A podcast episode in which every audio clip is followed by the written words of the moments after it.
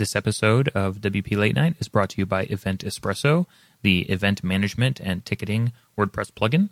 You can check them out at eventespresso.com, and if you use the coupon code WPCandy, you'll save $25 on your purchase.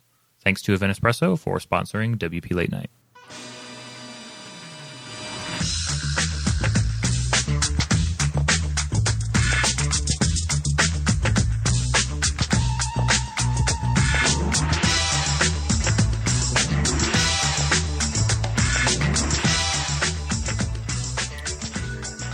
Welcome to episode number 21 of WP Late Night. I'm Ryan, joined by Brad and Dre. Hi, guys. Hey, Hey, hey, and joined by special guest Drew Stroiny, right? Strojny. Strojny. Okay. I should have checked before we started, but uh, You know, I'm you good at should butchering names. I, yeah, I should have all I right. should have left that to Brad. He always takes over. It's like our thing. have been really good with it. Um, uh, how's everybody doing? Number Yeah. 21. We're legal now. yeah, salute to Celebrate. that. I don't know exactly what that means for a podcast, but hopefully it doesn't ruin the show. Yeah, does it age like normal, you know, like folks, uh, people, or does it age like dogs? I mean, how does this work? Oh, then, I like the dog's way because then we're uh, Yes. a couple hundred. We're like years old 99. Yeah, yeah. I like this. How are you, Drew? Good, good. I'm excited to be here. You know, uh, good to be with you guys, talking about WordPress, talking about themes. Exciting. Yeah, of course. So uh, Drew of the let me think of a good the illustrious Theme Foundry. Uh, also, um, a lot of work. Is, is it fair to say, kind of the I don't know exactly. I'm sure we'll get into this later on, but definitely a major player uh, in the team for building the 2012 theme this year. So uh, I'm sure that we'll probably spend a lot of time talk, talking about that stuff tonight. Definitely. Definitely. But first, as we always do, uh, Brad, Dre, what are you guys drinking? What you sipping on, What you Brad? sipping on? I have a Diet Coke and some kind of a grape rum. Sounds terrible, but Wait, it's hold pretty on. good. So I didn't it's almost understand like that. a, that. That didn't sound like a, a Diet Duff, so I'm confused as to what you're drinking. No, right it's now. a little different. I got uh, I got some grape infused rum and some Diet Coke. It's uh, it's it's similar to Flaming Moe. It's good. You get, yeah, you get it at your local hipster bar. This is outstanding. I'm uh, I'm I'm mixing on it up. Blue Moon today. Sit- No. oh, Blue Moon. Only quasi shitty beer, not completely. So this is, this is good.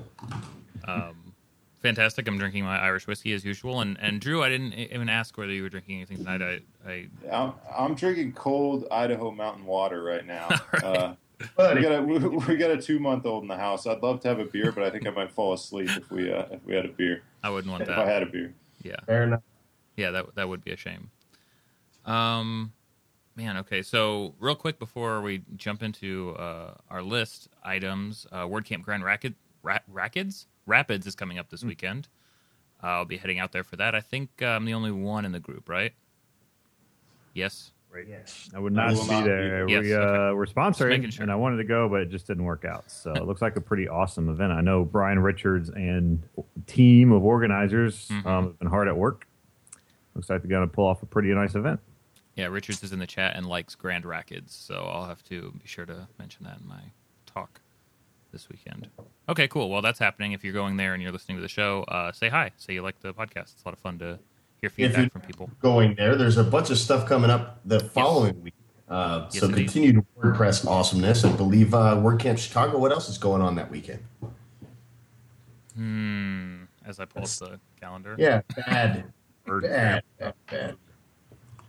Now, all I know, all I'm planning right now is Chicago, so I guess I haven't looked at what else is going on. Well, and I'll, so I'll see you there. I Absolutely.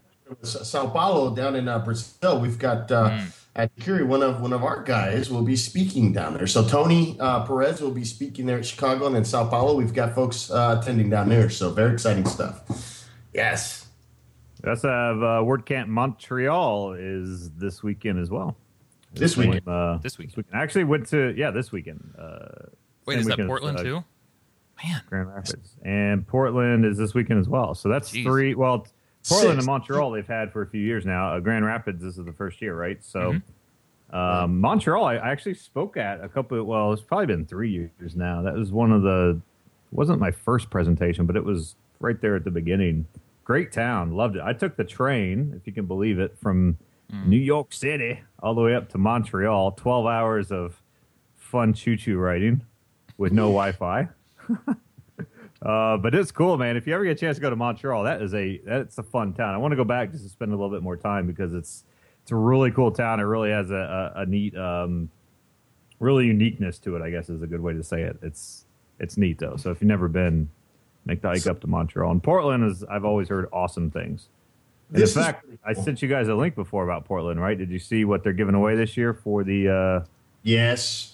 Damn it. I don't know. Was that for the uh, attendees or sponsors and speakers or everybody? But I didn't catch the details, but it looks dang awesome. And I'm, I'm really hurt I'm not going. I think I missed it. What what are they giving away? So they actually have made WordCamp Portland pint glasses Man. rather than T-shirts. Dude, Um, and I want to say it's for all the attendees in place of T-shirts. If I'm not, mis- I hope I'm not mistaken on that. I'm pretty sure that's what I read. I'm trying to find the blog post now, but that is That's pretty cool, cool. to see something a little more unique. I know Portland's a really big beer town, right? I mean, they have. I've never been, but I know from reading about it, people out there, they they're just a bunch of alcoholics, and they. I'm just kidding. They love their beer. Um, in moderation, Chris, of course. Chris Daly and Matt McAville, uh, big craft beer guys out of San Diego. Uh, I'll tell you what, they, they had nothing but uh, great things to say about the beer up, up there. Now, what I, I'm really disappointed that I'm not going to get one of those pint glasses because they, they came out pretty kick ass and really original, right? And I, I love to see you know uh, different stuff coming out of WordCamp's traditional thing is the t-shirts. Uh, for speakers, we've seen various things. I think it's important uh, to take care of your speakers. So seeing kind of neat uh, gifts uh, from there, gift ideas is pretty cool. Now, I like that they I like that they point out that the swag is one size fits all. I like that. Yes. let me let me Unless you drink up. a lot of beer, then it might be a little bit small for you. Well, yeah, it's a refillable size. Matt Mullenweg in, in the State of the Word brought up how many how many camps are scheduled for this year total? Mm. It's, it's just A some obscene, obscene number, right? Yeah. Well, th- oh. this weekend from August 18th through August 25th, there is a total of six word camps worldwide. That's crazy. So you got Portland, Grand Rapids, Montreal, Al- Albuquerque, Chicago, and Sao Paulo in Brazil. That's bonkers, man. In in what in seven days in a full week, you've got six different word camps. I'm I'm really digging this. I mean, I'm. It's cool. I, I, that was the that was a fun part of the. I'm sure we'll end up talking a little bit about San Francisco because now, Yeah. now, now, Dre, that we have somebody else who was there with us. I mean, it's kind of it's kind of a relief. I was there in spirit, man. Our crazy wackiness from Oh, well, last Yeah. Speaking of word camps, and this may be a bit shameless plug for the one I help organize, but Fair WordCamp enough. Philly, we, we launched our new design.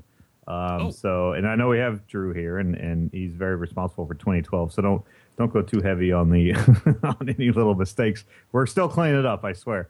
Um, but I'm pretty happy with it. Like it's cool. We're doing this whole Halloween theme. So check out uh, uh, WordCampPhilly.com and take a look at it. I think it's pretty unique as far as WordCamp sites have, that I've seen.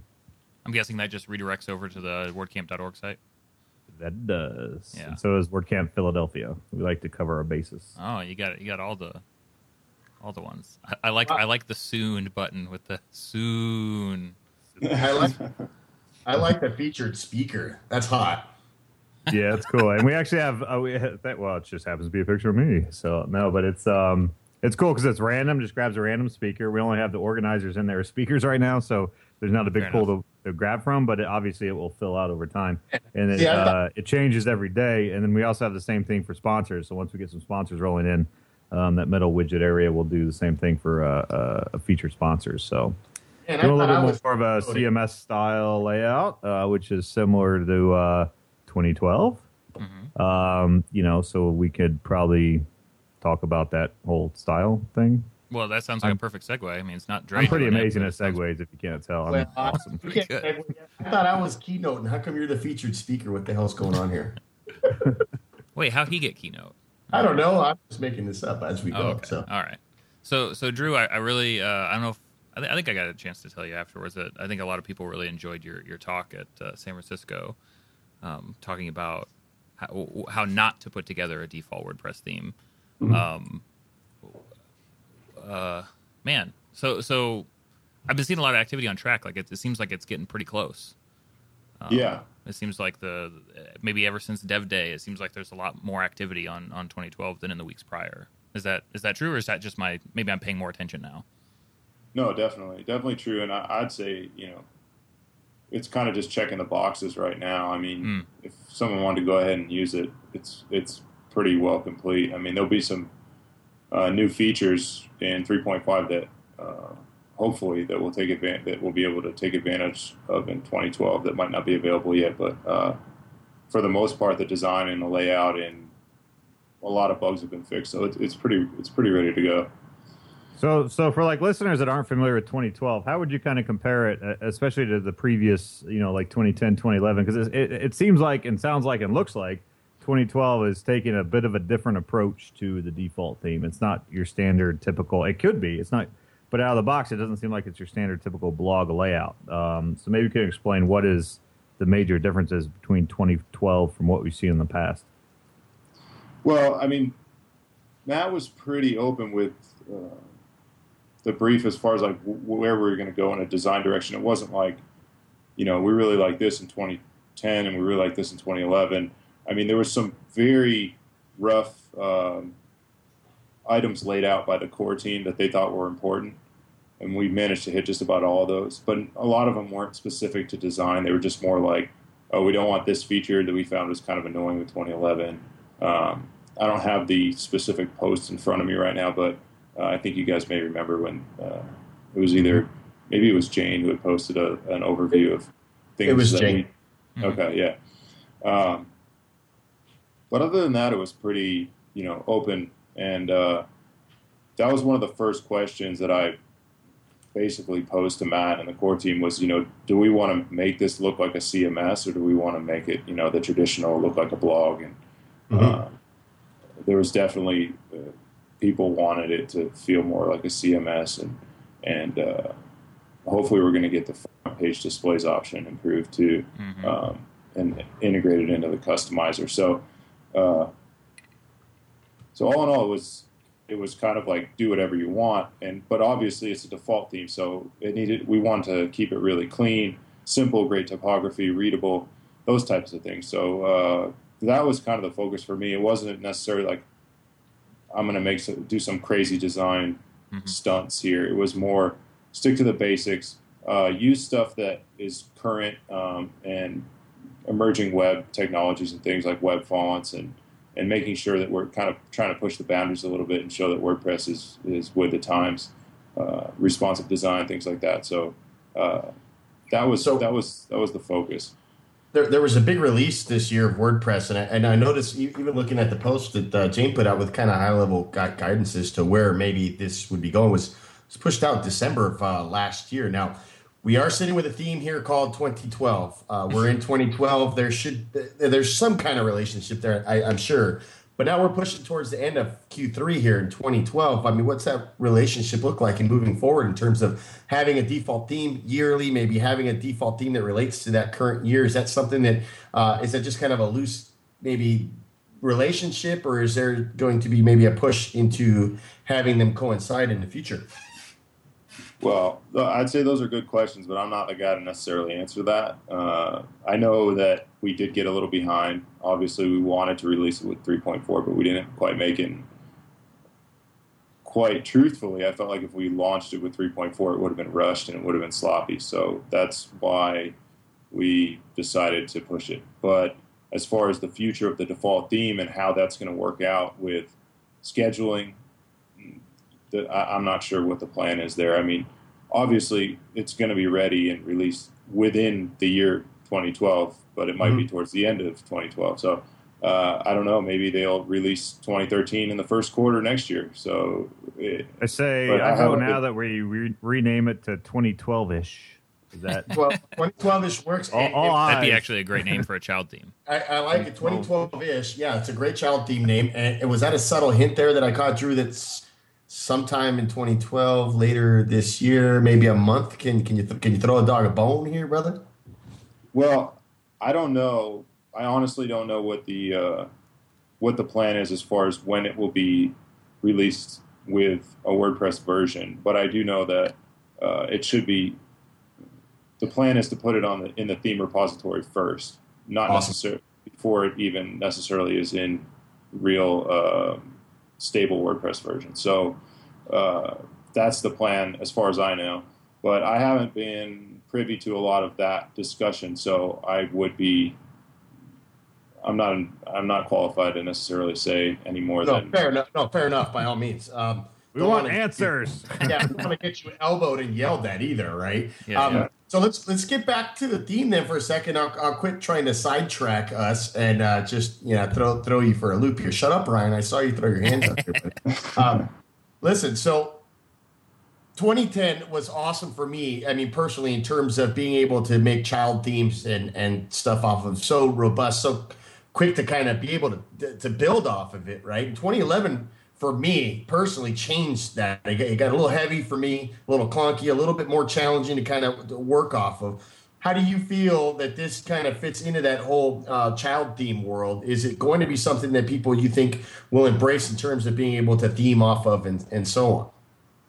Well, I hope so. I mean, it was the intention of the design is to keep it flexible and usable across all kinds of different sites. So it would be, to me, I feel like you could grab this theme and child theme it quickly and easily for all kinds of different purposes. And that was the intention with the design. So um, it wasn't modeled after 2011 or 2010. It was more modeled after just uh, making something simple, clean, that's flexible and could be used in that people could use across a lot of different sites, and that that was the goal. And uh, I, I'm pretty happy with how it turned out, and, and I hope other people uh, end up enjoying it and and child theming it and doing all that fun stuff. But we'll have to. That remains to be seen, I guess. When uh, You know what's it- funny about the the default themes? I've always I, I like I'm just Dre. I love 2010. We do it. We've built a lot of sites. Our my company site's built on 2010. We love it. It's a cool. It's a, it's a framework, but it's a very lean framework. Very very uh, simplistic. Um, I, I always kind of compare these default themes, the, the latest ones, to like Windows. So like 2010 is kind of like XP, and 2011 is kind of like Vista, right? Like, hey, uh, I don't know if I want to run that, you know. And it's like, so I'm really hoping that this theme it ends up being the the Windows 7 of the WordPress world default themes, you know. Like it's boy. it's shaping up to be that way, and it's pretty awesome. I haven't really dove into the code in depth to see how everything's structured, but um, on the face of everything, I mean, it looks it looks great. So I'm excited, and the responsiveness of it. I don't know if you guys have actually tried this yet, but you know, size down the the uh, uh, the default theme, size it down, and just watch how it reacts. I mean, it's Mhm. Pretty beautiful. The menu collapses into a show navigation button. Everything just fits and looks good, Yeah. which is exciting. So it's a great base for a nice responsive theme. So I'm excited about 2012. I, th- I I think the uh, I, I'm excited just with simple changes like 2012 having the option for or having a, a very well built non-blog front page because like I mean Brad I don't I don't think another theme like 2010 could be made because it would always be held up to. And since 2010 has the history I don't think a, a, framework theme for the default theme is probably going to happen again. Like I'm I think I'm like it's going to be interesting to see maybe a couple more default themes in what they start looking like you know as they kind of come maybe different directions i mean i, I don't know who knows i mean you know it'll be a I love the idea they're going to 2012. Like, mix it up. You know, we've done Yeah. the blog. All right, Right. blog's cool, whatever. Blog, blog, blog. That's all we've ever done. So now they're kind of going a different route, right? I mean, if you just look at the default theme, I mean, it obviously has a bit of a CMS feel to it, a bit of a magazine style feel to it, and that's awesome to see that. You know, because it really.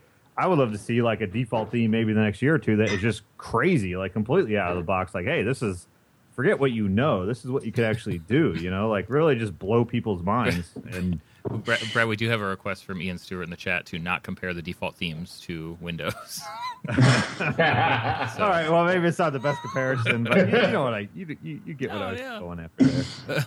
that's pretty funny I always that was maybe a back ass compliment for 2012 in some way. Like Well, I really hope it's like the Windows 7, which I love. I absolutely love Windows 7, and and after Vista, it was needed. Hey. Like had Windows 7 flopped, it really I think would have hurt Microsoft severely. So, um, and, and not saying like 2011 was so terrible. If this theme wasn't awesome, well it WordPress had would a, suck. it, it was following Definitely up not uh, at that scale it was it just up wasn't theme. as yeah it wasn't as widely adopted by people who build sites you know Yes, I've different. I played with it a little bit we built a couple of sample child themes but we never did anything for clients with it we always said look let's use 20 2010 we like it better Man, how, how tall and a lot of people boots? have done that How tall are those boots, Brad? Because the shit is getting thick in here, buddy. I got to fire some sound effects so um, i'm surprised we haven't heard any that's all I think about that So uh, they were talking about it in the chat room, so I kind of want to jump to that point. Drew, you have, I think, the best before WordPress story of anybody, or the most badass one at least. All right, that was good, Brad. That was good. Yeah, whenever, you, whenever you do, I think we're gonna get the whole thing. When it, That, that's horrible. Where'd he go? His screen just went black. yeah, Sorry, where are we Oh. going with that? he walked away from the whole show. Uh, no, of course you do. You you were. I am. I am the last person here to segue into talking about sports. So I will leave this to one of the more Uh, no, you just you just One of- blew it up. Oh, one of the stronger hosts here. I'm. I apologize. Let's, I would. I would mess it up so more badly. generically. How about a little bit more generically, Drew? I, I want to hear your story. How'd you get involved There in you go. WordPress? Where are you coming from? What's going on with you, buddy? Buddy, how how'd you get into this world of design and theme reviews and, and creating all this awesomeness? So, believe it or not, so I actually wrote a blog post about this a few years ago, but uh, I was drafted by uh, the New York Giants in 2004 NFL draft. Um, I kind of bounced around the NFL. I was with five different teams. Um, I didn't really make a name for myself or even like play very much, but I kind of was there, and uh, so that was cool. And I, my career was short; it was only about three years. Um, so in uh, September of 2007, uh, I was pretty much done with my NFL career. And during my NFL career, so let me backtrack a little bit.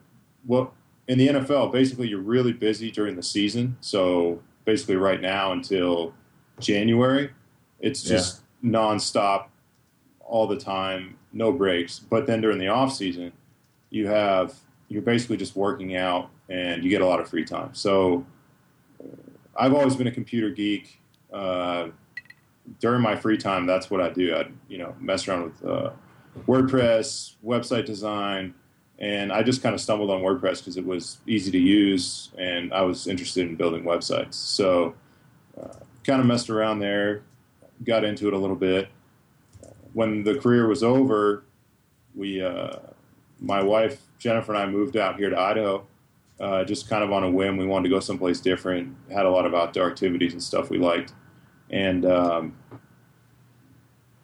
basically said we're going to start a business. And the business we started was more like a brick and mortar marketing business, and we were doing. I'm not going to get into it too much, but we, if you if you're interested, you can read the blog post uh, on our website. But uh, basically, we started in that, and, and people kept asking me about doing websites, and I had done this as a hobby. It was something I did for fun. I didn't really want to do it as a job, but people kept asking us for it. So I said, you know what? It's extra money. Let's do it.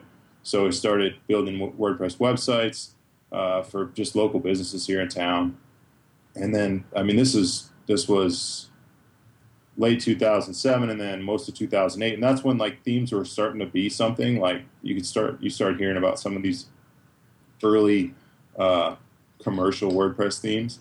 Uh, I, I intentionally said commercial, not premium there. Thank you, Um, sir. we started hearing about this stuff, and, and but there really wasn't that much out there. You know, there's a there's a couple. I think you know Brian Gardner had um, Revolution out there, and Chris Pearson was working on Thesis, and but it was very much an, uh, a uh, young market, and um, we just decided to release a free theme and see how it went. See how it went, and it, and it ended up being really popular, and that's kind of how we ended up building the business we have today. And um, we have myself and two full time employees, and it's going great. And uh, check us out at the Theme Foundry. But that that's kind of the story of how we got from how I got from the NFL to uh, to building WordPress themes, and it's basically a hobby turned into a job that I had been practicing as my hobby while I was still playing football, you know, kind of on the side. That's awesome. Yeah, two kind of two of my favorite things in the whole world: uh, foot, foot, football and WordPress. Like this is this is bonkers. I, I owe you like seven million beers.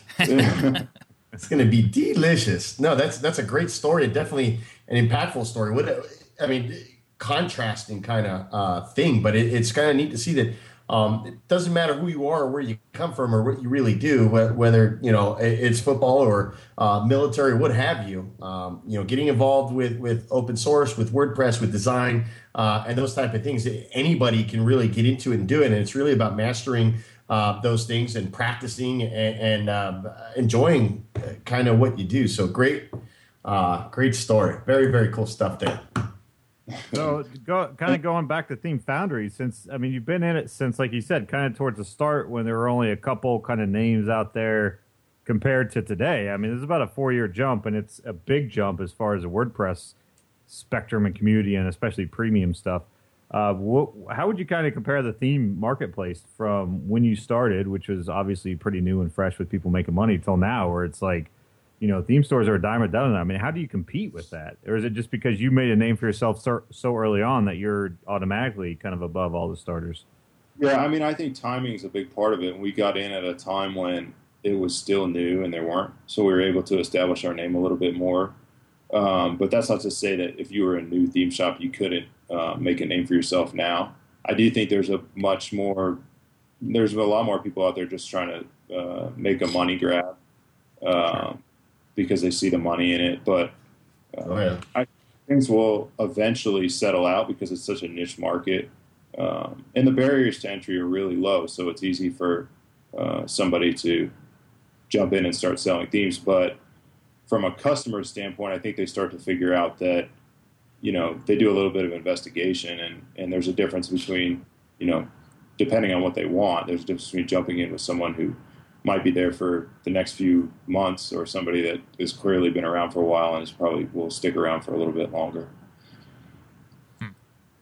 Yeah, I um, think that's I think that's probably. I mean, honestly, all of them jumping up to you know make a cash grab is just validation of the, I don't know the the opportunity that's out there for the theme shops that are willing to, I guess, dig in and, and be a little bit more serious about it. I mean, every, every day there's something new popping up, and they all tend to fade away in a couple months' time. Once people realize how much work it is to make good themes, uh, and maintain good themes. I mean, sure. I think some, that's something that some people forget about. I mean, support not just support, but actually updating your stuff when mm-hmm. there's new press versions and stuff. I mean, that for a lot of people, especially if you're a small business and you just you know you're not you can't you're not necessarily making a big investment in your website at first uh, it's important to feel like you have a team behind you that's going to continue to update their stuff and, and keep it fresh and relevant. And, and yeah, when you start getting a bunch of themes, that turns into a lot of work. Mm-hmm. It's yeah. and it's kind of like I always tell people, like when you're looking at buying a product online, a digital product, whatever, always go to the site and look to see if they have like an about page. Look to see if they have a page that shows who's behind this, who is like show me a face Yes. Show me a name, and you guys obviously have that um, on your site in the Foundry, and you have a big name for yourselves, and I think that goes a long way. And a lot of those kind of show up overnight, you know, just looking to make a couple bucks, maybe even have some spam, you know, junk in the theme or just terribly coded themes. Mm-hmm. Don't have that, and it's a huge red flag for me. Like I will pretty much never buy a product online unless I know like who's behind it. Is there a face? You know, you guys have your faces, your Twitter accounts, your names you know, it shows the team behind this. So I think that kind of speaks volumes about any company online, whether it's Themes or WordPress related or not. So it's it's very cool to see that. Yeah, the review piece is important. Go, go ahead. Sorry about that, Drew.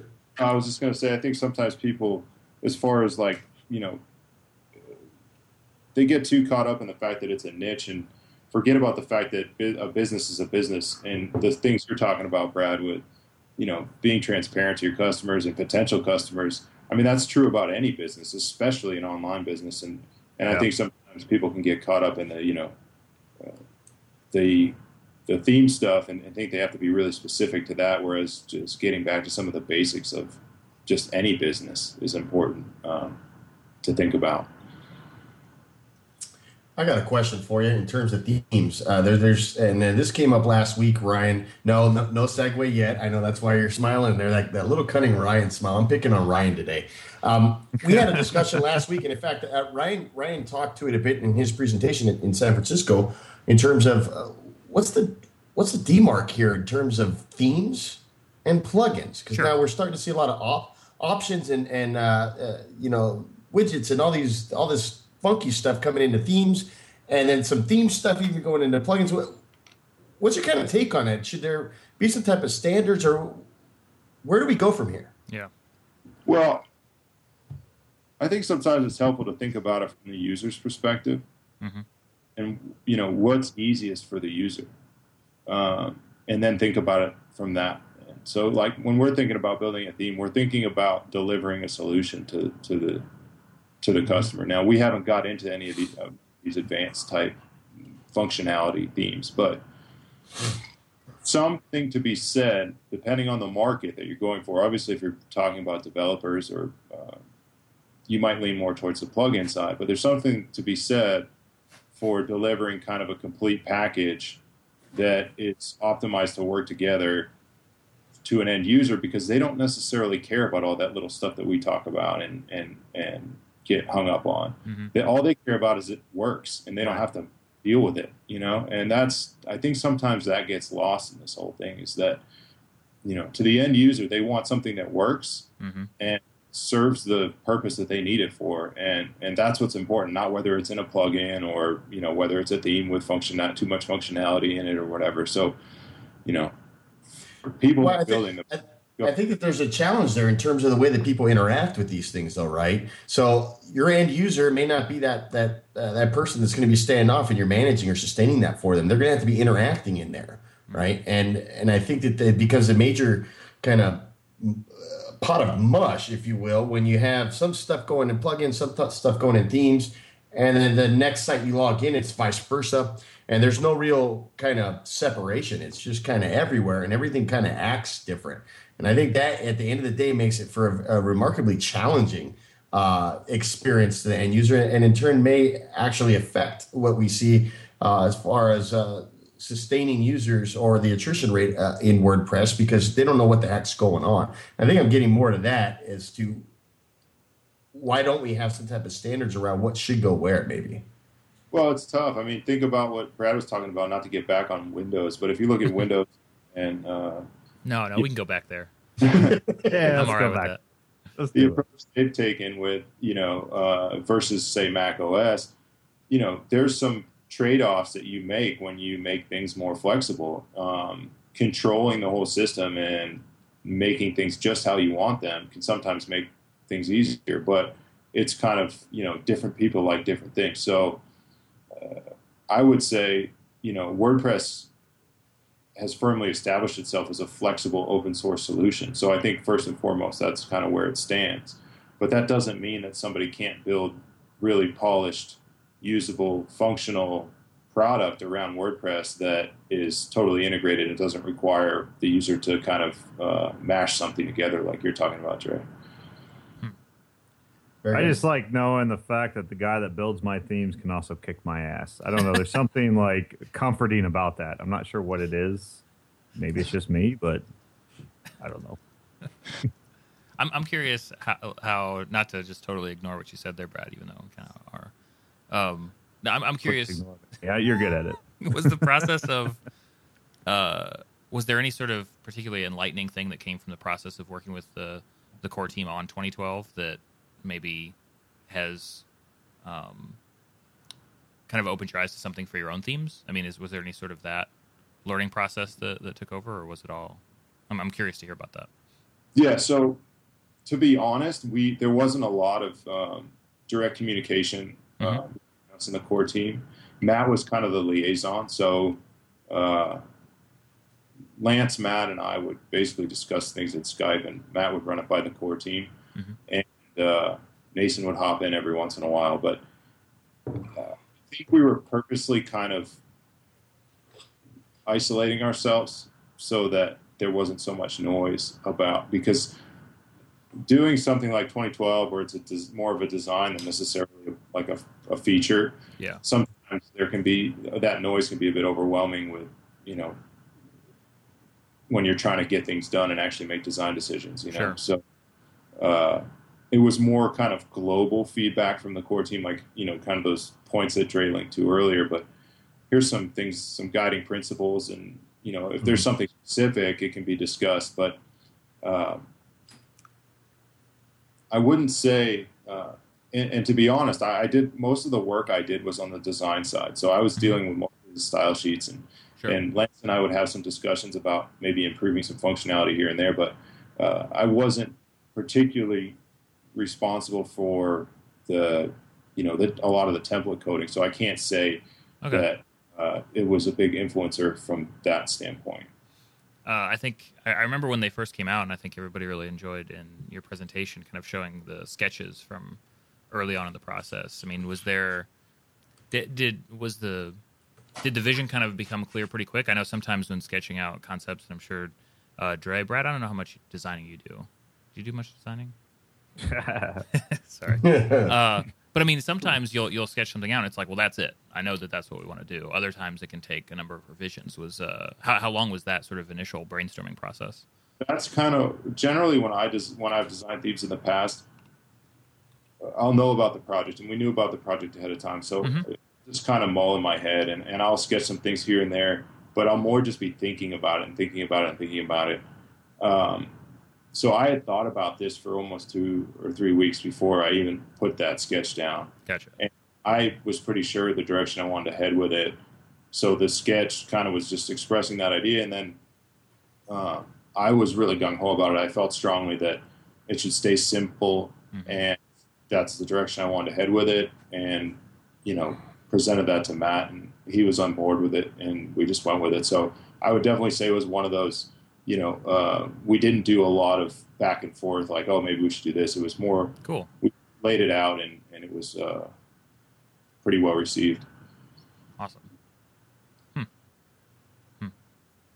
Has any uh, um, have either of you, Brad or Dre, played around with 2012 yet? I, I kind of I got my, uh, a lot more time in on the during the San Francisco Dev Day than I've uh, played around before, and, and I'm actually really not that I mean I guess I could use it now, uh, find an excuse to, to roll it out on a site somewhere, but I guess I'm holding off until the main release. Have you guys toyed with it at all?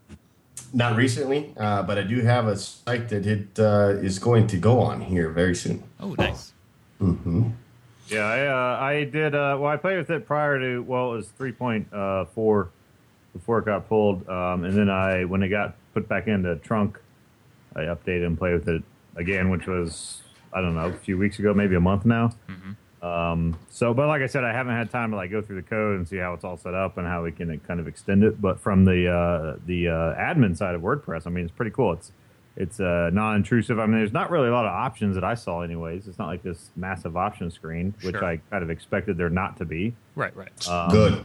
you know, so it was cool though. So I didn't I didn't know how all the different things work. Like obviously, if you go to the 2012 uh, 2012 demo, Mhm. um, the homepage is is very slick. Um, you know, very kind of not super CMSy, but obviously different. It's not a blog layout; it's a page, right? So um, it's cool. So I'm interested to see how you set something like this up because I didn't get that far into my testing yet.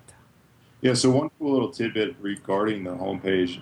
So one of the things I had in my original HTML part of it was on the recent post widgets was, was the date. Mhm.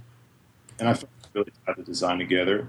So I think we're going to get uh, that added. I know it's just a small little feature, but we're going to, that'll be a addition to the recent widget, the ability to Oh, include the nice.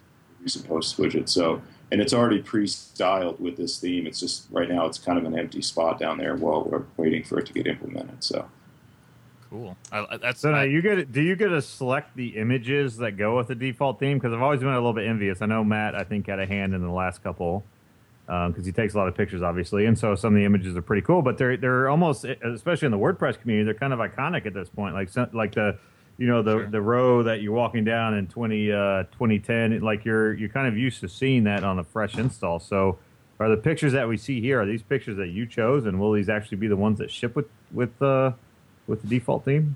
Yeah, as of right now, the well, not on the this that you're seeing on the site, but the thumbnail will be the one that ships with it most likely. Um, that's one of Matt's pictures that I just kind of cropped and and did up for the for the site, but. Um, that was kind of on me to just choose one. Lance had actually Nice. thrown temporarily for uh, back when it was in trunk before, just to get something in there. Um, we were always planning to update it, and uh, I just did a few weeks ago, uh, just before Yeah. work camp go. And what- Lance was actually giving me a hard time to hurry up with it. I said, Lance, this is important that I take the time yes. a good image to use. So, This is going to be all over the place. Yeah, Lance uh, Lance Willett and Ian Stewart here talking uh, in IRC talking about that. There's no images; they're all from Matt's library. Um, uh, short of the screenshot, uh, you, you, what you see is what you get. There, so very very good stuff. Well, yeah, when, that screenshot is from his library too. Just awesome. Just cropped up a little bit. And one thing that I think uh, I think I briefly got into a discussion with uh, some of the theme team people about this in San Francisco this will be the first default theme that doesn't have a default header image, like the featured image in the in the demo, and I'm sure in the you know .org theme preview and all that is there. But when you actually activate it, different than the previous themes, that's not going to be where it is. Um, which is sort of an interesting thing to think about because here I, I, that's a featured image spot, right? That the puts those above posts or puts the images above the post. So I mean, right just a kind of a it'll be an interesting change because we, you know it's it's there, but it won't be. We, we probably won't see the same exact image on you know thousands of sites again. Uh, yeah, and I think that was one of the. I think that was in the list, right? Mm-hmm. I think so. So yeah, so it was kind of a. I think the team in general was ready to move on from that feature. Mm-hmm. So that's that, that's that was but yeah, you're right. It will be interesting to kind of see WordPress default sites move forward from that or move on from that. Kind of break out of that idea, or that uh, it's not really a restriction, but it was sort of a. Uh, now I'm distracted because I'm just resizing my browser and playing with the, the responsiveness. That that'll. You can lose a few minutes on that, or an afternoon. Uh, cool. So, I wanted. We've got tons more stuff I want to talk about, but I do want to take a quick break to thank today's sponsor, Event Espresso, uh, as we do. Uh, they're supportive of the show, and we really appreciate it. Event Espresso, of course, is a, as Drew would say, commercial plugin, uh, which is a word I like to use, and they are pretty much the the, the, the go-to ticketing and event registration management plugin for WordPress. Um, I was actually just looking because uh, just in the, in the last few days they pushed out an update, and I like one of the new features. It is a uh, an autocomplete search tool for events that's a shortcode that you can drop into your site. And so it autocompletes and displays the events automatically, like as the person types, which is just, it's kind of, it's a really neat feature to have built in. Um, but there's lots of other stuff too uh, in Event Espresso um, to, to check out. If you use the discount code WP Candy, you'll save $25 on your purchase, uh, which I recommend you do because honestly, I mean, it integrates with pretty much everything out there in terms of doing event registration on a website, um, and uh, it's pretty much the thing to go to if you are building a site that requires that kind of stuff. So do check them out and show your support of Event Espresso because we love them here. We sure do. EventEspresso.com. Oh, there we go. Actually, I didn't check. Okay. Yeah. EventEspresso.com. Thank you, sir. Yes. So we, you know, it's funny. We, we talked a bit about reviewing um, sketches, and it, it kind of ties into what uh, we're going to go into next. There, please discuss discussing the .org plugin oh, review. So this stuff is this stuff is like brand piping hot new because it Fire. happened. It happened. I feel like in the last twenty two hours. Yeah. Uh, so it happened I, in like well, it started in the last 22 hours, but basically the conversation happened yes. in the last couple hours. Mm-hmm. I was actually afraid. I w- we were messaging uh, like around seven o'clock, you know, an hour before the show started. I said, guys, I think they might cut into our time. I think if people are watching this Google Hangout happen, we might not, you know, we're going to be competing with a, a, really interesting .org discussion. Uh, it's .org plugins.wordpress.com was spurred on spurned and started due to a discussion on Twitter last night about a plugin review team. It's not a new discussion; it's been going for a while, uh, but it really kind of picked up steam. And uh, I think uh, Otto just rolled out a, a blog or a a P2 blog, and uh, then they held a discussion on Google Hangouts. The video is now posted on that site. Uh, don't go watch it now, of course. If you're in the chat listening live, that would be just mean. If we if we lost everybody to for them to go watch a, a you know 80 minute uh, plugin discussion, but it was pretty interesting. Did um did you guys catch any of that? Caught uh, bits here and there. It was kind of cool to uh, see the the forty plus people that were in there. It seemed like a lot of folks. Obviously, not that many folks, but they had, there was a lot of people actually in in the uh, the hangout. Yeah. Um, I'm glad it didn't carry over into uh, our uh, our weekly business here at WP Late Night because Otto was in the house. Otto was hosting, and that means that we would have automatically been uh, uh, put to the side. Everybody would have, would have been watching them over there. But really interesting discussion in terms of uh, where, where and how people kind of interact with with the uh, the plugin repository and how that might look in going forward. Uh, you know, we talked over the, the last few weeks in terms of some of the strides that they've made to improve there um, and uh, different, you know, subtle changes that we've seen that have improved, improved usability and kind of some of the, the oversight that they're they're um, uh, they're trying to implement there, and they are trying to make things better. And I think that that all kind of stems into this, right? Let's have the right discussions with the right folks mm-hmm. uh, to see what decisions need to be made to, to fix some of the, the, the problems that are occurring uh, that are that are evident, right? Um, yeah. And that need to be need to be addressed. So I think they're doing a really good job of getting folks together. I think the I watched about maybe 15 minutes of this. I literally caught wind when Otto tweeted it. Um, yeah. I didn't. I missed the entire Twitter conversation I before. I was actually at a WordPress meetup so I missed it. That's the one um, acceptable excuse for missing it, I suppose. Yeah, I had a good excuse, right? It was a WordPress meetup, so it's cool. Yeah. Um, but I would have liked to have been a part of it. But I did catch some of it, and I I got some tweets and stuff because they're posted here on this site. Um, I, this is a challenge because, like, obviously, themes and Drew, you're, you're familiar with that. The themes have had a review team for a while now, um, mm-hmm. and it's you know it's a very clear on what themes can and can't do at this point. And they have some nice that nice theme checker plugin that checks a lot of the the uh, different things, elements of your theme to make sure they're done correctly and using the right methods and whatever.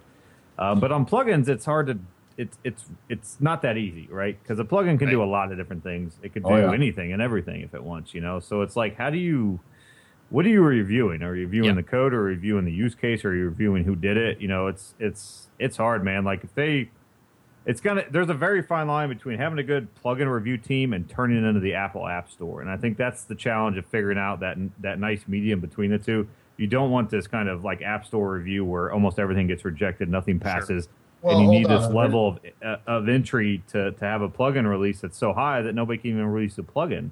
Um, unless it they stems beyond that, Brad. know it I up and down. It's, it's, it's a resource problem as well. And forgive me for interrupting though, but sure. you you may have a plugin that's got two files in it, and I don't know, ten lines of code. Awesome, does what it's supposed to do.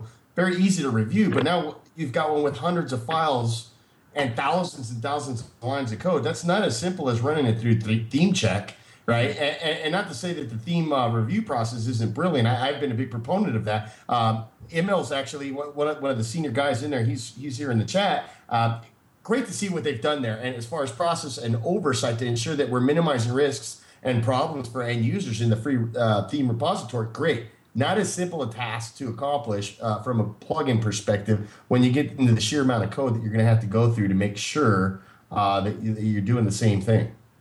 I mean the. Yeah, I mean, I when I got it when I first got into plugins, like one of my first plugins I actually ever made, and I never released it just for fun, was I modified Hello Dolly and changed up the lyrics, you know. And this mm-hmm. was years ago, but that was exciting to me. Like I didn't release it, but I just did it on my own. I was like, oh, that's right. cool. And then I changed the plugin name to say Brad, and I was like, that's awesome. Like it says my name in the admin. I was so excited, and I did release a plugin um, where you could basically. Uh, uh, you could preview themes. What I don't remember what that plugin was.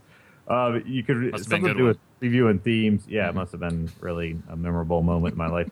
But uh, it was the first one I actually released on .org, right? And there were a lot of problems with it looking back. Like I didn't do a lot of things right, but I released sure. it and I got excited, and that's what really got me into plugin development and really enjoying it and taking my company kind of the direction that we went. So, however, mm-hmm. looking back, if there was this you know really hard wall of a of a plugin review team, they would have kicked that back and be like, "No, you're doing it wrong. You suck." Blah blah blah. So, and I'm not saying there isn't room for that. There definitely needs to be somebody kind of overlooking it. But Dre's got a great point. Bandwidth. Like, how do you how do you review? There's over twenty thousand plugins, right? And then there's new updates every day. So not only do you do the initial review, but then are you going to review every single update?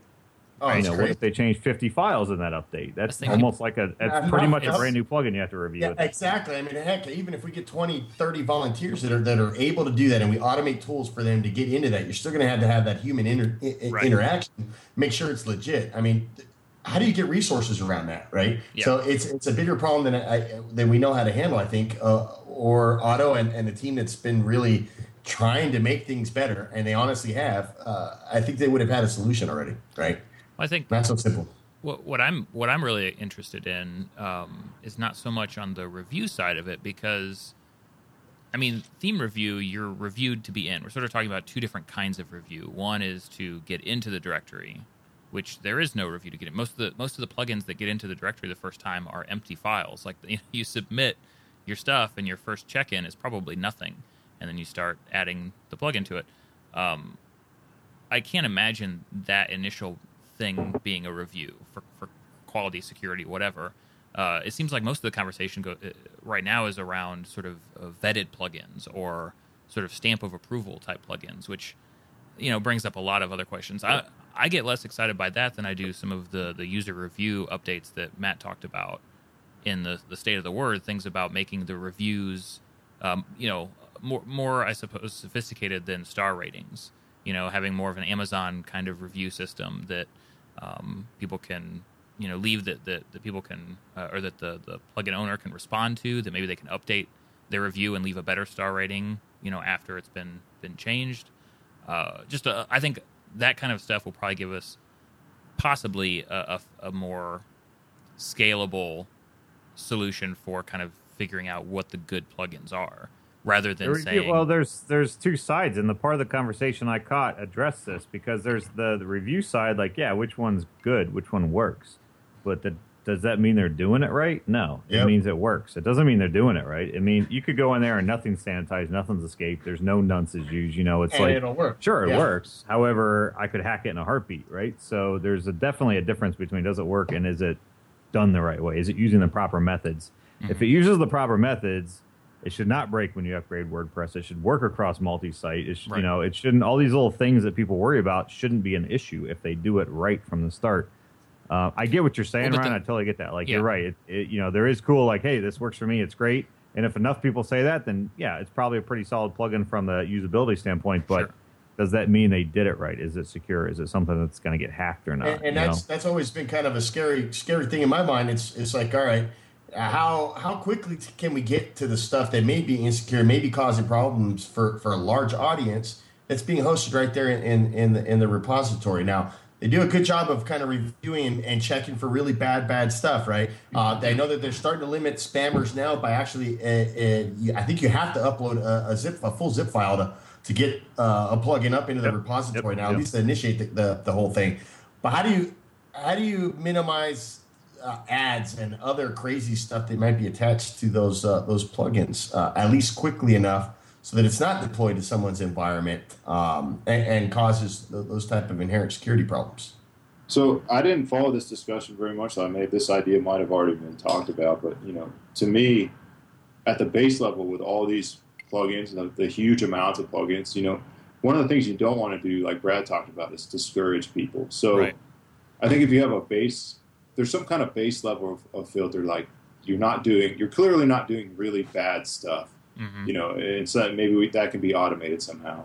And then you kind of let the marketplace, well, not marketplace, or the see how the the uptick is on the on the plugin. So uh, once plugins get really popular, then maybe there's a process in place to uh, bring in uh, part of the uh, a plugin review team, and they work with the author sure or if, and if the author's not available, maybe they take over the plugin. So let the popularity of the plugins dictate the level of involvement, you know, Mhm. because nobody has the resources to spread across all, thousands and thousands of plugins. Right. But the real concern is plugins that get popular, that are poorly written, that are easily easily exploited. So why not, you know, attack it from that angle and say, we're going to have a basically a plugin review team that is uh, reviews popular plugins. You know, once your plugin gets to a certain level of popularity, they're going to take a look at it and talk to you about it and see what we can do to make it better.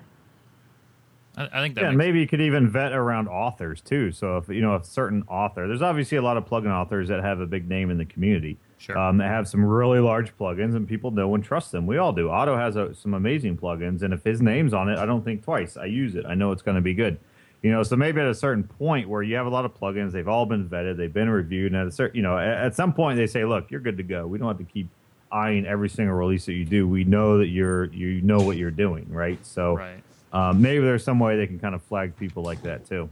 It's it's definitely a tough nut to crack. You know, it's it's hard because plugins can do everything and anything or nothing. Like they just do. I mean, there's so many stupid plugins that do like one line of code, and then there's so many plugins that do like e-commerce, and it's like a bazillion lines. Like you know, there's just the range of plugins in the repository is is is ama- is crazy. Like when you actually Right. look at it, so finding something that fits everything is going to be really really hard.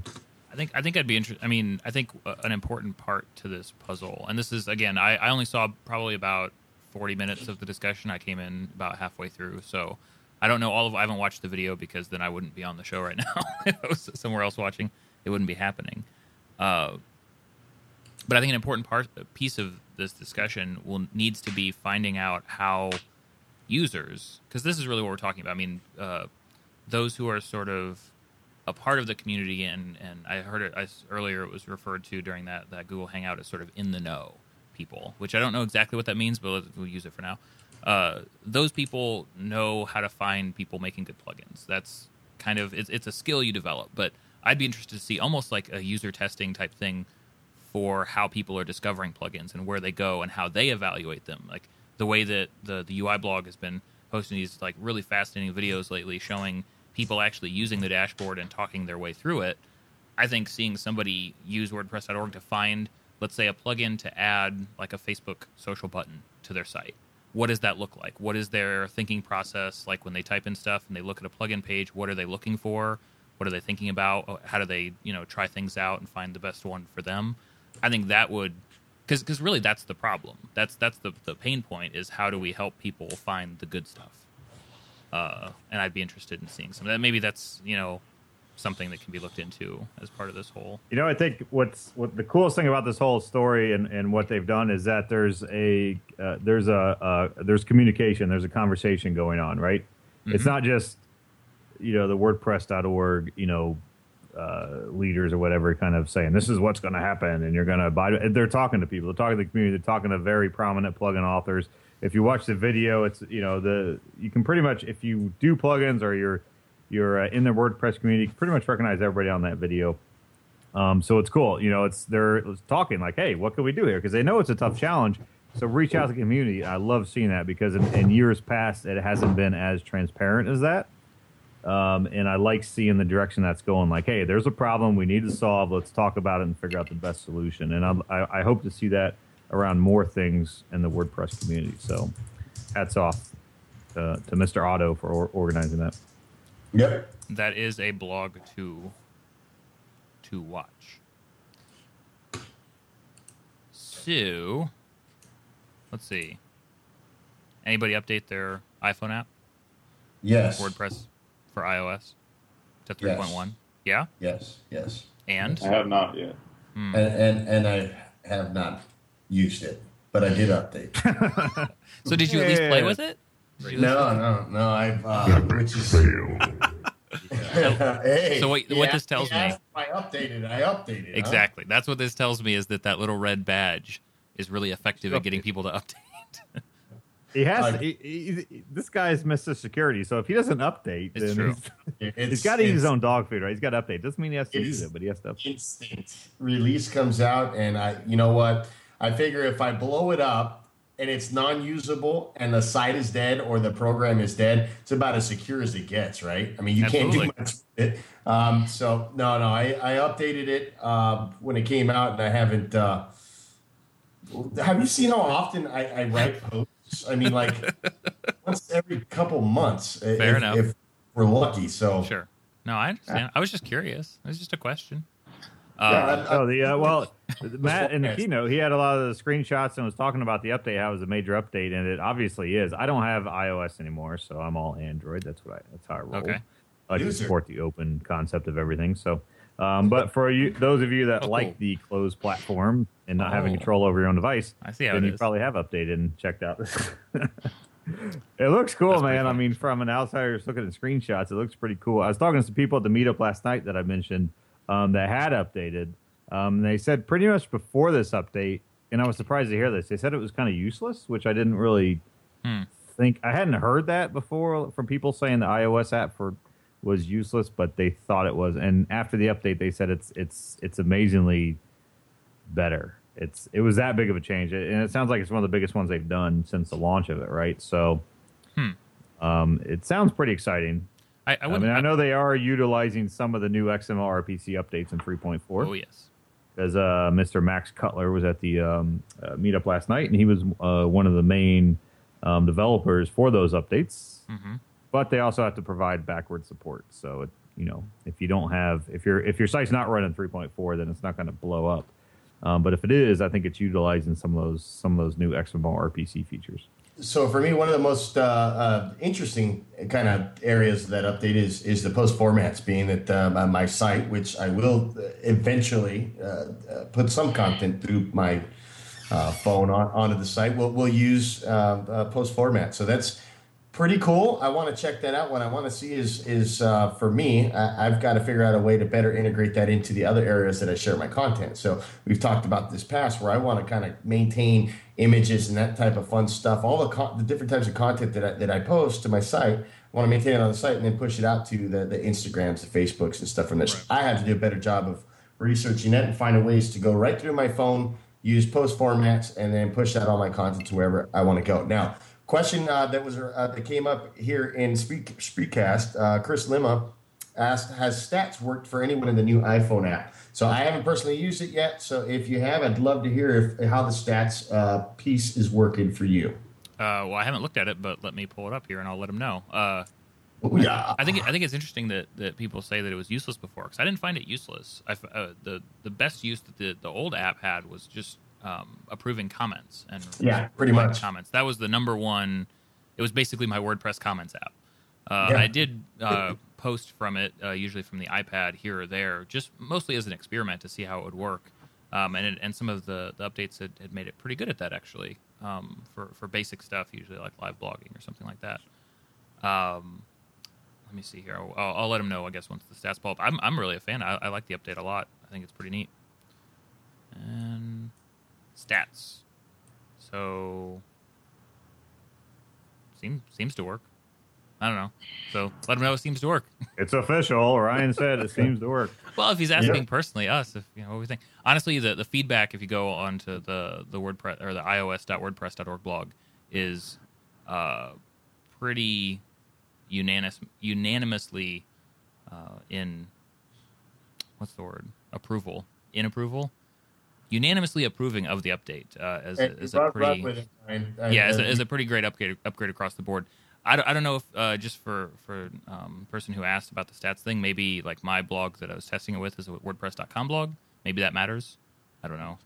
Well, we got a couple folks in IRC saying, "Yeah, you know." So who, who knows? I, I don't I don't know. I will. Uh, Nobody Well, knows. Otto, Otto Nobody says can it works on Android, so ha. So go buy a new phone, and we are good to go. It all comes really down to how pretty it is for you to be able to interact with it. Uh, and these days, there's been a lot of brainstorming going on. Uh, In terms of what we want to see uh, uh, for from a UI perspective, various areas. Now, I know Dev Day here at WordCamp San, Die- uh, San Francisco. I was going to say San Diego. Um, there was a lot of discussion uh, and uh, some brainstorming that went on in terms of UI, and some sketches were put together and all sorts of fun stuff. Uh, in terms of the the help and screen options tabs, I don't know. Have you guys checked that out for the admin area? Yes, I love. I, I gotta sketches. say, I think Drew's sketches are a little bit cleaner than these sketches. Just a little bit. Drew, you sketch better, man. you have you have Brad's uh, sketch of approval. Thanks. yes, you're. I'm uh, your honestly a little bit embarrassed cleaner. by my These are- sketches. So. Oh come on, they're awesome. Yeah, the the inaugural Brad patch or badge even uh, for sketching uh, goes to Drew. This is legit. Hey think man, you know what? 2012 comes out, throw those sketches up on eBay. Revenue source. That's all I'm saying. I think uh, Got Who a wants Pawn the Stars, original? maybe? What about Maybe the original? I'll, I'll put up the original signed or something. yeah. Oh, yeah. Chelsea, she's gonna she's gonna beat you up, Brad. Awesome. She's gonna. All right. Ah, so- hey, sketches are cool. I've had Sketches clients, cool. potential, well, clients, potential clients come up with a napkin of sketches before that they scan. So Oh okay. I've certainly seen worse, but it's cool. Like I said, I love seeing visuals. So the fact that there are visuals Yes. uh, is a pl- uh, plus in my book. So The- very cool to see visuals because it always helps the conversation go more so than trying to describe what's in your head. And that's I think what Chelsea was doing here on the on the Make uh, WordPress UI blog, which Yeah. uh, you posted there, Brad, and we'll have in the show notes. There's been uh, a, well, there, there's some very noticeable issues or maybe some uh, downfalls, problems to uh, the help and screen options tabs in the admin area. Uh, there are a few problems that she listed out uh, along with their sketches, which, which kind of give you that visual as, in terms of how how they may uh, may look in the future, or how, what we may progress towards. Right? Uh, most users don't even know that they're there. I, I, I countless times I've ran into well, where Yep. is X Y Z? And it's like, uh, well, it's right there. By no, they, they don't see that. It's not Sure. uh, e- easily discernible in terms of the rest of the, of the of the options that you have there on the screen. Uh, so that's one area they're looking at. The labels and the positioning uh, give little indication as to what the tabs really are. Yeah. Uh, that's the problem. Uh, is is the help really helpful? Right? How can we make it even better, more useful? If it's a help area, it needs to be helpful. So let's let's look at ways to kind of uh, enable that. I, I like. Uh, I think my favorite is the screenshots a little bit down the page. I think in the comments, but it's another post from Chelsea uh, showing sort of a, a reimagined screen options that uh, uses sort of a gear in the corner to pull them down, and all of the the the check boxes and the labels lined up all the way down. Uh, because I don't know if it, I, I tend to use screen options quite a bit, and I like plugins that give me the option to make things go away. And if you have more than like five it just becomes this weird, almost like tag cloud of Yeah. you know screen options checkboxes to like turn things on and off, and it becomes a, a real pain to sort of hunt through those. Uh, uh, I, I, I like seeing that. Uh, Yeah, and I mean, like Screen. like Dre said, there's uh, like I, I can't tell you. I do a lot of WordPress training, and nobody knows that link is up there. Nobody knows what it does. Like, no, it's like it's like a it's like an Easter egg in WordPress. like- yeah, the screen op- they just don't know. They're like, oh wow! When I show them that, like, whoa, I can actually turn these things off. Like, I almost feel like this is cool. Like, I I love the gear. It's gonna blend in a little bit more, but there's you know there's ways that can make it stand out. Mm-hmm. I almost feel like there's something that needs to be on the page itself that says, "Hey, you can change this stuff." You know, Well- like on the page. I don't know where. I'm not a design guy. I just Yeah. know when something looks good and doesn't look good, but I can't actually say. so you're saying you're you're the ideal client for, for you then? Yeah, I, I'm that guy that says we need to fix this, figure it out. That's I'm everyone's favorite client. But you know, something on the page, like maybe at the bottom of the page, it says, you know, there's like a customize button or something that's obvious. Oh, customize. I click that and it says, hey, what modules do you want? What modules? I don't know, something. Sure. I like the direction they're going. It's cool to see they're updating it. But Dre's right; it, it blends in. A lot of people, when they see the word "help" or they see a gearbox, they're not going to click it. They're not going to see it. You could make it bright orange and they won't click it. You know? Well, I mean, we've got this awesome, nifty toolbar at the top now, right? It kind of gives you title and some some links and some options. Um, I don't know. It just seems to me why why take the real estate in, into the actual admin area if you've got this toolbar up there that can be easily integrated. And I think that when we start seeing uh, some of the mock-ups right there on the uh, you know case in point what they've posted there on the blog, some pretty cool concepts, and I think that it's going to go a long way in integrating into that toolbar versus having it in, into the tabs that it's that it's in now. So I I think it's heading the right direction. There is an issue there, uh, and if you want it to be a useful tool, uh, that that folks that are educating people on WordPress uh, or WordPress users uh, in their own right as they come on board may have some questions, uh, and you want to add uh, that type of stuff to them. Let's let's make it usable. It isn't right now, I think. Uh, so so to, to change the topic slightly and actually bring up one of my favorite topics um, to, to bring up on the show. Uh, Drew, I have to know what what do you think of the the move towards uh, sort of retinifying the web? Because we actually have two links this week that Should ask me what I think about it. No, I know don't what you guys I'm think. I know what you think. that's why it's so fun to bring up. Well, I I think it's kind of like the first uh, Apple's, you know, the release of the the Retina, Mhm. which I mean, if we get down to it, Retina is really just a marketing term. I think eventually uh, this will be where everything goes. It's not Retina; it's just more better, higher definition displays, and eventually everyone will be on it. And right now. Uh, the web is kind of putting their feelers out to absorb this new concept and implement it because it looks so awesome. So, uh, to me, it's kind of the natural state or state stage that we're in right now, where it, people are figuring it out. You know, maybe five years from now, it'll be old news, and and we'll all use Retina display or not Retina. We'll all use high DPI High DPI, and sure. we won't even know. And and uh, the web will have figured it out. But I think it's exciting because if you talk to people that actually do have used these displays, they will tell you that it's a night and day difference between using uh, an old display and you know it might not be black and white TV, the color TV, but it's Yeah. a definite improvement. You know, I, So yeah. Are you guys updating all your all your themes to be Retina out of the box? I mean, as far as obviously a lot of your themes are you know featured images and stuff that the user would upload, but as far as elements that that don't change, are they are you supporting Retina right now? Yes. So our latest theme, Avid, which is like a photography theme, it's it's totally Retina ready. It looks awesome on Retina displays. Uh, right now, we're going back and and updating all- the small image elements. Luckily, most of our themes aren't too image heavy, so it's not as monumental of a task as you might think.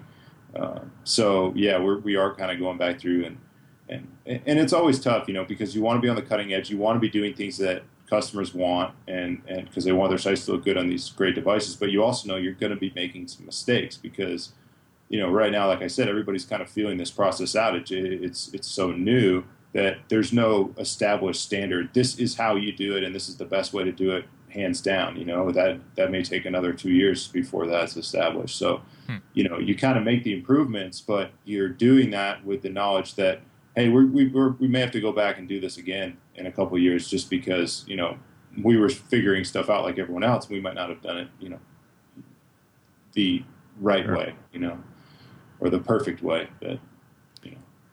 the the the news item here. Um, I, I I don't think probably for for our group of hosts here or many of the people listening, maybe they do, maybe I don't know, but the uh, most recent update to Jetpack uh, does include Pinterest support. So there's that, which we could talk about for hours. Uh, but also, it, it includes uh, sort of a hot fix for basically making WordPress Retina ready in advance of WordPress 3.5. So, Yeah. M- Well, who's what? Uh, I'm not Pinterested. Yeah, not not Pinterested. I like it. But think about that. I, I, I find this this is always interesting because we get a lot of customers that ask for you know LinkedIn. I'm not a huge fan of LinkedIn, um, admittedly, but you know there has to be somebody who's making the I decision to say you know here's the major services we're going to support. You know, and everybody lately you know might have jumped on the Google Plus uh, bandwagon, but who knows where that's going to be three years from now? So it's like you have this ever evolving state of you know stuff that's important on the web that we need to support and I think it's important to do a good job of not getting going overboard with trying to support too much stuff that might just be a fad or whatever. But it's never an easy decision because you don't honestly know what you know what's going to become uh, kind of a standard expected Hey, service. just you know, it's a great point. Just make sure it's responsive, Retina ready, and it supports all 100,022 social sites out there on the internet today. We're good to go. Yeah. I love the sites that like check all available options. So it's literally like like you said, it's like all of them. It's like the ones that died ten years ago. They're still on there. It's like why is I want to dig? What what is a Digg? I don't even. Yeah. The Sold youth for of the day have no concept of a Digg. Sponsored by MySpace. It's good. the kids. But honestly, I mean, Pinterest is big. I mean, it's absolutely, and it blew No, up quick. You Yeah. know, like we have a lot of clients to get some major traffic off of Pinterest. I'm, I'm actually, all about, I'm, we I'm want surprised. Pinterest, you know, I'm, so su- I'm surprised how many uh, uh, sort of graphic items from my blog are on uh, Pinterest. If you go search and seeing people like liking it, it's kind Crazy. of a, it's an interesting Crazy. sort of. I, I mean, we have clients that have we have like three different Pinterest integrations in one site. Like, there's a, a way to pin a post. Then we have the way you can pin the individual images. You can pin gallery. It's just like Mhm. all these various integrations you can do. Um, and I love th- what's funny about Pinterest is it's like it's obviously I think there's no debate that um, their demographic as of right now for users is more women on it. Not trying to be sexist. I think That's it's just possible. a fact. Like obviously there's more women on Pinterest right now. And there's absolutely no reason why that is needs to be true, right? Because all it is is grouping things that you like Mhm. into these buckets that you can share with people. Say, here's, I could make a group of plugins I like on Pinterest, and here's my favorite plugins, or here's my favorite SEO plugins, right? But it hasn't really caught on in that in that um, space yet. So it, it's it's an interesting social network to watch. I mean, my April, my wife, she absolutely loves Pinterest, and all of her friends are on Pinterest, and I literally have it just to test websites, you know, like that we launched to make sure, yeah, it works. I really don't care. Um, so it's it's crazy, and this has all progressed within the last six to ten months, maybe maybe a year. It's quick. Wow. Yeah. Not Pinterested. Yeah, I'd, Well, I'd say the I mean, same. yeah, it's, Go ahead, Brad. no, go ahead, Drew. I didn't. I don't really. Yeah, I don't, gonna don't, say- don't let him talk over you there, Drew. He dude won't shut up ever, man. I was going to say, Please, yeah, my the first my thing you need to learn about this show is always talk over Brad because he makes he's, he's not really making a point. He's just kind of blabbing about nothing. I think I said that once. Yeah. Yeah, so like my, my wife's on Pinterest. Pinterest. Uh, I'm not. I, I think the the you know it obviously caught that a niche of people that were needed that outlet and were excited about seeing pictures of stuff, and it just happened to be women. I mean, I, I don't know, but like like you guys are saying, I think it, it definitely caught on, and uh, I'm not all that familiar with it, but obviously it's it, it's uh, pretty popular. Yeah, I find it ironic too, being a design type. I mean, like myself, that's kind of my, my grassroots is design stuff, and being it's kind of such a visual uh, sharing platform, if you will. I really have no interest at all in, in messing with it right now. Um, I, I guess it makes sense, you know, being it, its popularity and. And Brad's talking about clients with, with a ton of traffic coming from it and stuff that you, you kind of have to consider it, uh, or you lose opportunities, right? It, uh, just not my thing. I mean, quit adding damn social networks, man. Blog something for Christ's But it is, I think the the like Pinterest. That's kind of a no brainer. So honestly, surprised it took them that long to in, to to integrate that. I think the interesting thing about this is the Retina support. So it, they wanted to get all this Retina in three four, it didn't happen. So instead of that, they've kind of pushed it through Jetpack. Mhm. How do you guys feel about that? Because you know, Jetpack isn't. I don't know. You know, Jetpack's its own kind of thing. It's got all sorts of different things you could add in, whatever. But it's kind of like I, I don't know how to describe it. It's like taking something that maybe should be in core and pushing it in a in the the other plugin. You know what I mean? Like, is is Jetpack going to be this kind of shuttle of pushing things prior to being core? Like, would Jetpack ever push something like 2012 because it wasn't ready? Like, hey, throw it in Jetpack. It's not ready, but it's not ready for core, but we could throw it in Jetpack. Hmm. Would that happen? With, with 2013, could that happen? Usage data prior to deploying into core. I, I, I think, am not saying That's too bad. They have over a million users now, or a million downloads. I mean, they have a big user base, right? I- just conspiracy theory type guy here. I mean, there is some value there, mhm. you know, right? I mean, I, I, I can see how that, that could prove valuable into Well, I mean, I, putting stuff that may or may not fit into core, right? yeah, I, th- I, I think I tend to look at it this way. I mean, they have a obviously a, a giant user base, and this is a um, an update, which is a, a graceful enhancement, right, for users. It's not a, a functional change to core. You know, it's it's it's including new uh, graphics that will make it better for those that are using Retina displays. I don't know. I think it's I I think it's a neat use of it. I mean, why not? What's the what's the downside? I, I honestly, I would like to see that whole Retina kind of stay as a plugin, at least for the foreseeable future, at least until Retina supports passes the whole 70, 30, or 80, Well, what is 20, it? whatever rule Okay. it is we're going by this year. hmm Like, you know, until then, like have that add on. They have that add on plugin when there's kind of a hot fix that you need, but it's not It worthy there of a, some- a incremental release. What's the name of that plugin? I Actually, forget. I, well, I actually bought the domain name at one point for what they've maybe unofficially coined these things called canonical plugin, right? hmm I, I had the dot com for a while just uh, as, as a joke. and Squatting domains, man. They're gonna, people are gonna be looking for canonical plugins. There's a big picture of Dre, like, hey, I got a picture. hey, send me money. I, I, I agree. I mean that that to me, hey, look, nothing wrong with being early adopter. Does it fit into core now? My personal thought is no. Uh, it is what it is. It's going in great. Got the nod. Awesome. It's not 80-20. And if we're living by that, that that's that's complete and utter.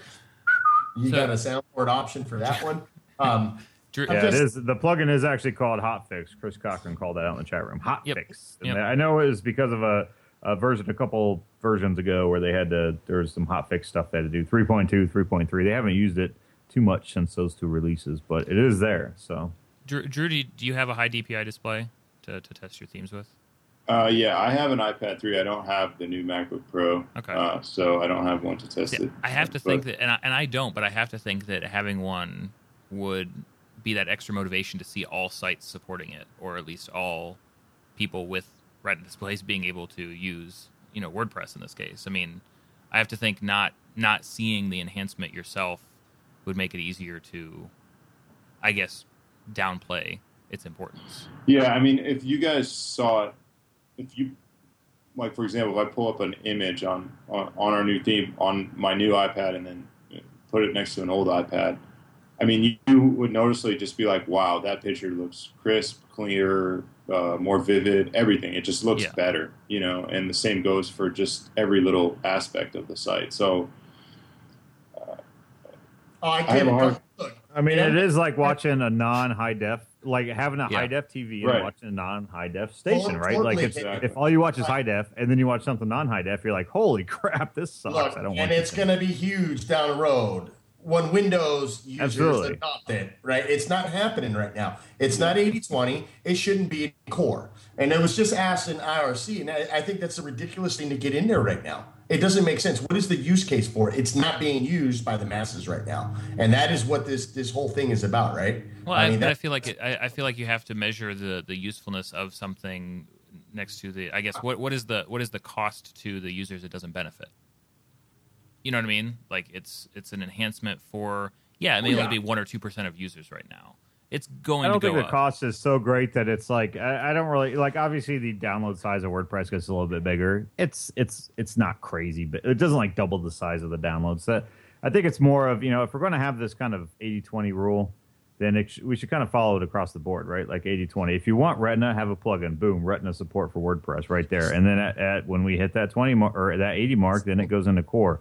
I think it's just kind of keeping that standardized point. Like this is what we do, not breaking away from that rule. Like just to make an exception. Well, but, but I uh, don't I don't it is an exception. you I, I don't see it as I don't see it as a I don't new plan feature. on having one for a while. I don't see it as a new feature as much as I see it as it's it's updating assets and, and including support for it. I mean, it's not so much a here's a brand new thing for everybody to play with and, and don't you like it because you know you have the computers that can use it. It's more of a now all of these assets within WordPress are out of date and look like crap. Let's make them look better, and then it'll look better for the future. I don't know. I, I guess I don't see it as a feature enhancement as much as uh, you know updating the the, the and files maybe it's that are out it's of date it's an interesting topic because it's not something that's really come up before, right? There hasn't really been this, you know, or there hasn't been this high def kind of Sure. perception on the web. So it's it's a new topic, right? So I think that's why we talk about it a lot because it's new and it's not. There hasn't really been a precedent before this, so this is kind of the precedent. What happens here? So I don't know. I'm not in love with it. I know if you have that type of device, then you probably want it. I don't have that type of device, and I have no plans to get one in the foreseeable future. So, you know, I really don't care about it. Okay. Yeah, it's a tough. I mean, I think it's tough to make that call as to when to adopt a new technology, you know, versus um, just waiting. And I think you, like I said before, you're going to run the risk. The earlier you adopt it, the more risk you run of doing it incorrectly. You know, when you look back at it two years later and say, "Well, this is how we should have done it," you know.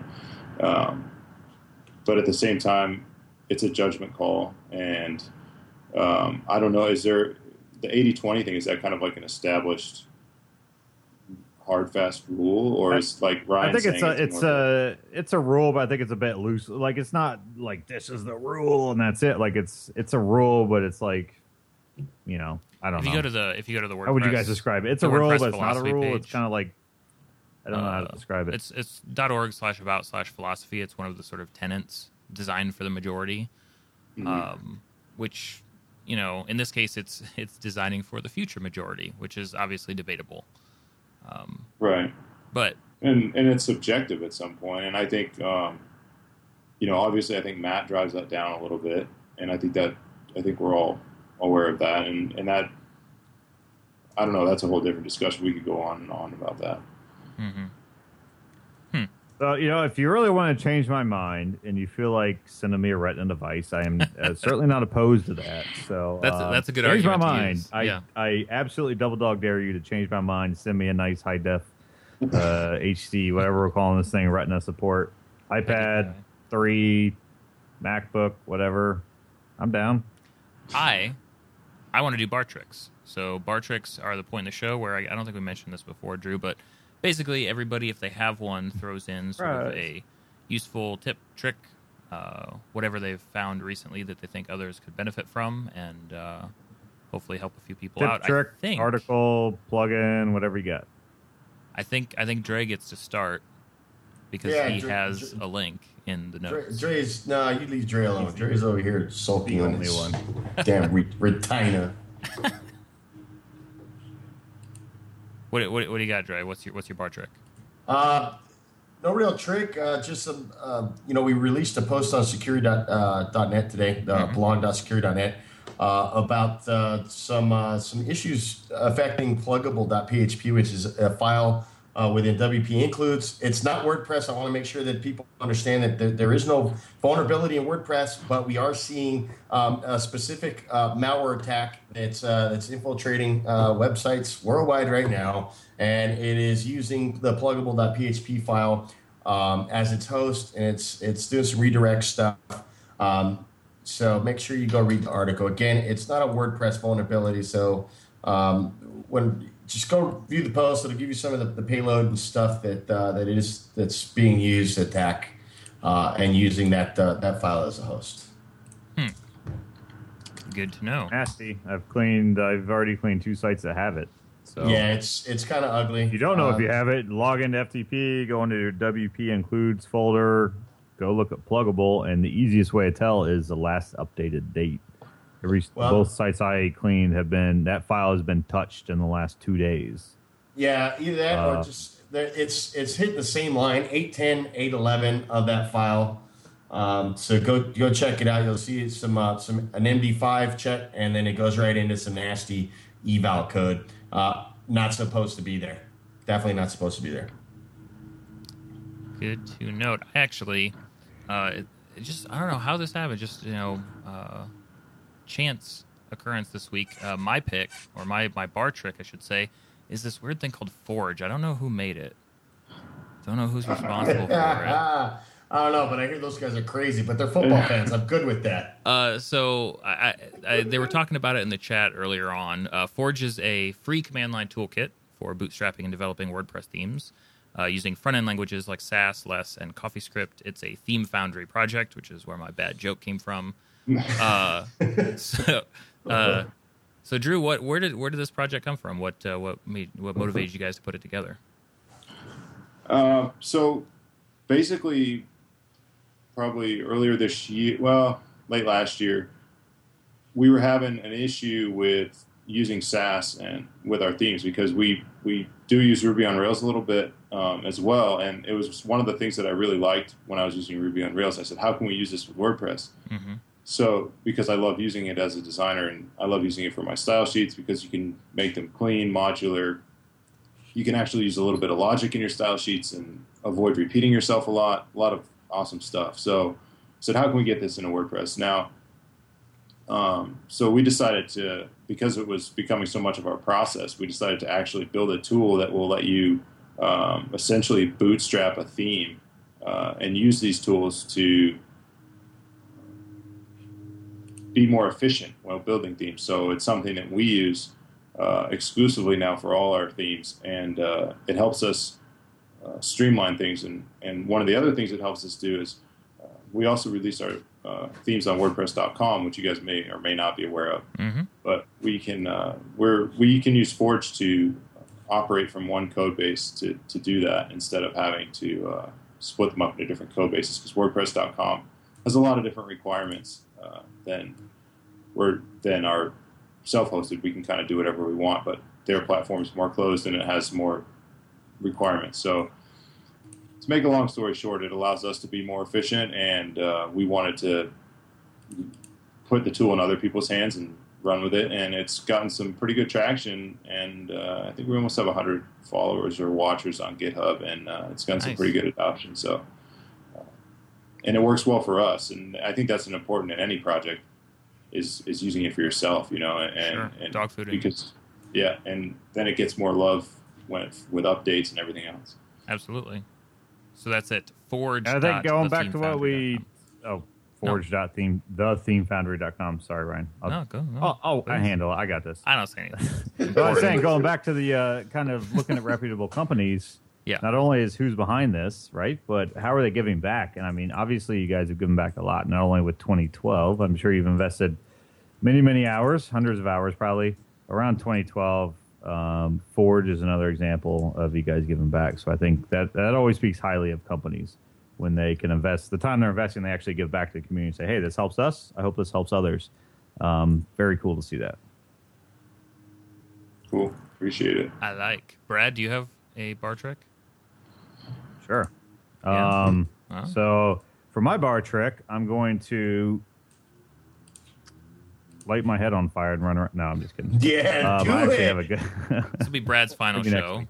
Tune, Yeah. tune in next week. Oh. It might actually happen. Hey, Uh, my bar Saturday. trick. I want to announce that Pods 2.0 Booyah. goes beta, and we had Scott on. What has it been? A couple weeks now, right? I think so. Yeah, Yeah, Scott Clark. It's during an after show. Mhm. um, who is probably one of the most passionate guys I've ever met and talked to um, around anything for that matter. Like he is absolutely absorbed with pods, and it's it's um, it's motivating talking to people like that, right? I mean, it's just it it it, it, Yeah. it makes you want to like get out there and do stuff like this. So.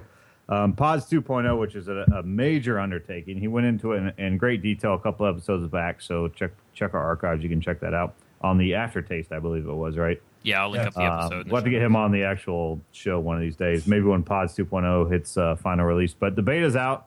Um, so definitely get on there. He needs a lot of testers. So if, if you've ever used Pods, even if you've never used Pods, install it.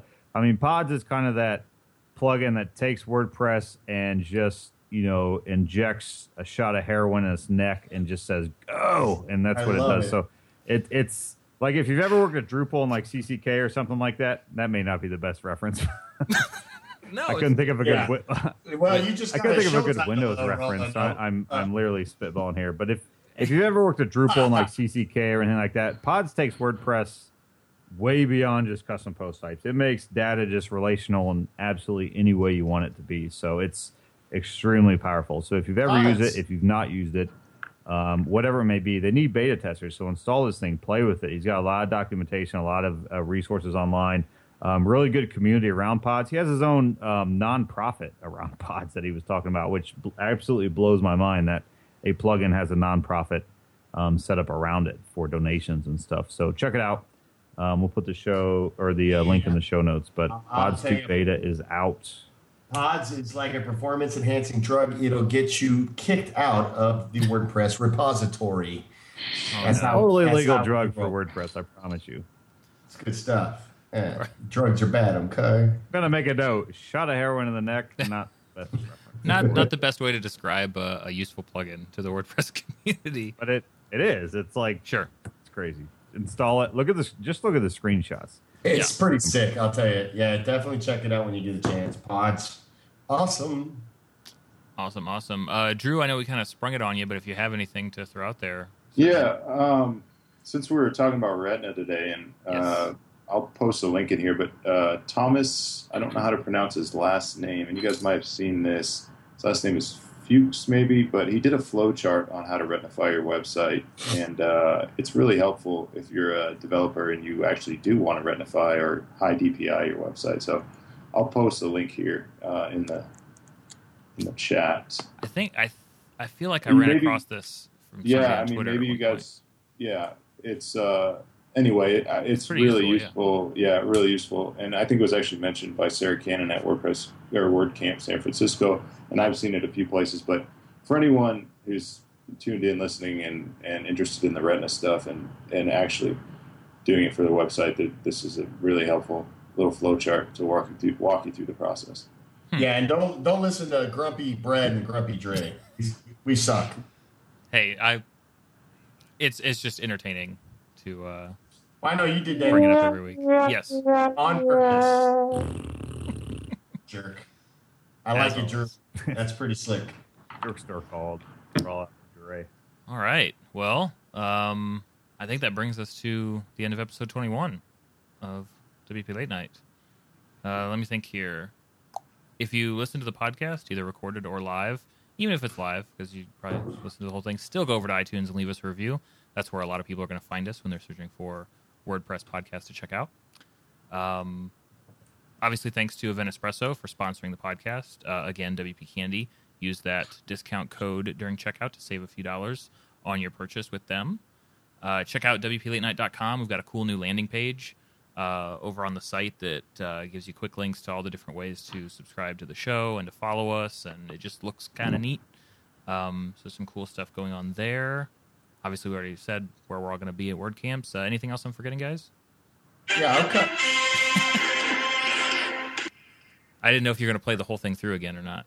Well, I'll tell you, Had to it- do it it- one more time. Drew, thank, thanks a bunch for coming uh, coming on board and hanging out with us and talking some uh, some 2012 and uh, just uh, in general for being here and kind of being awesome. We've gotten to ca- catch up at a couple events over the last couple of years. I hope we get to do that again here coming soon. Uh, the themefoundry.com, folks, go check it out. It's all sorts of just brilliant awesomeness. Uh, if you're into some really cool themes, they're working on the Retina ready stuff. They've got one ready already, right? So make sure to go check them out, thethemefoundry.com. Thanks, Somebody's- Trey. Appreciate it. Somebody's got to make a theme called Retina. Uh, at some point. it's too good. I got I got to get you out to WordCamp Philly, man. It, you were in Philly. I read the uh, article Yeah. post. You played for the Eagles. Yeah. You lived in Philly for uh, I don't I don't know how long, maybe a short stint or whatever. But About a dude, you got to yeah. come back out. I would love, absolutely love to have you come speak. Cool. That'd be awesome. All right. Well, uh, Drew, you're welcome to stick around as well for the uh, aftertaste. I'm sure we'll be on with the chat room for a few more minutes here. Uh, thanks to everybody for listening in, and we'll catch everybody next week for another WP Late Night. Thanks, guys. Oh, yeah. Thanks. Oh, I forgot. there it is.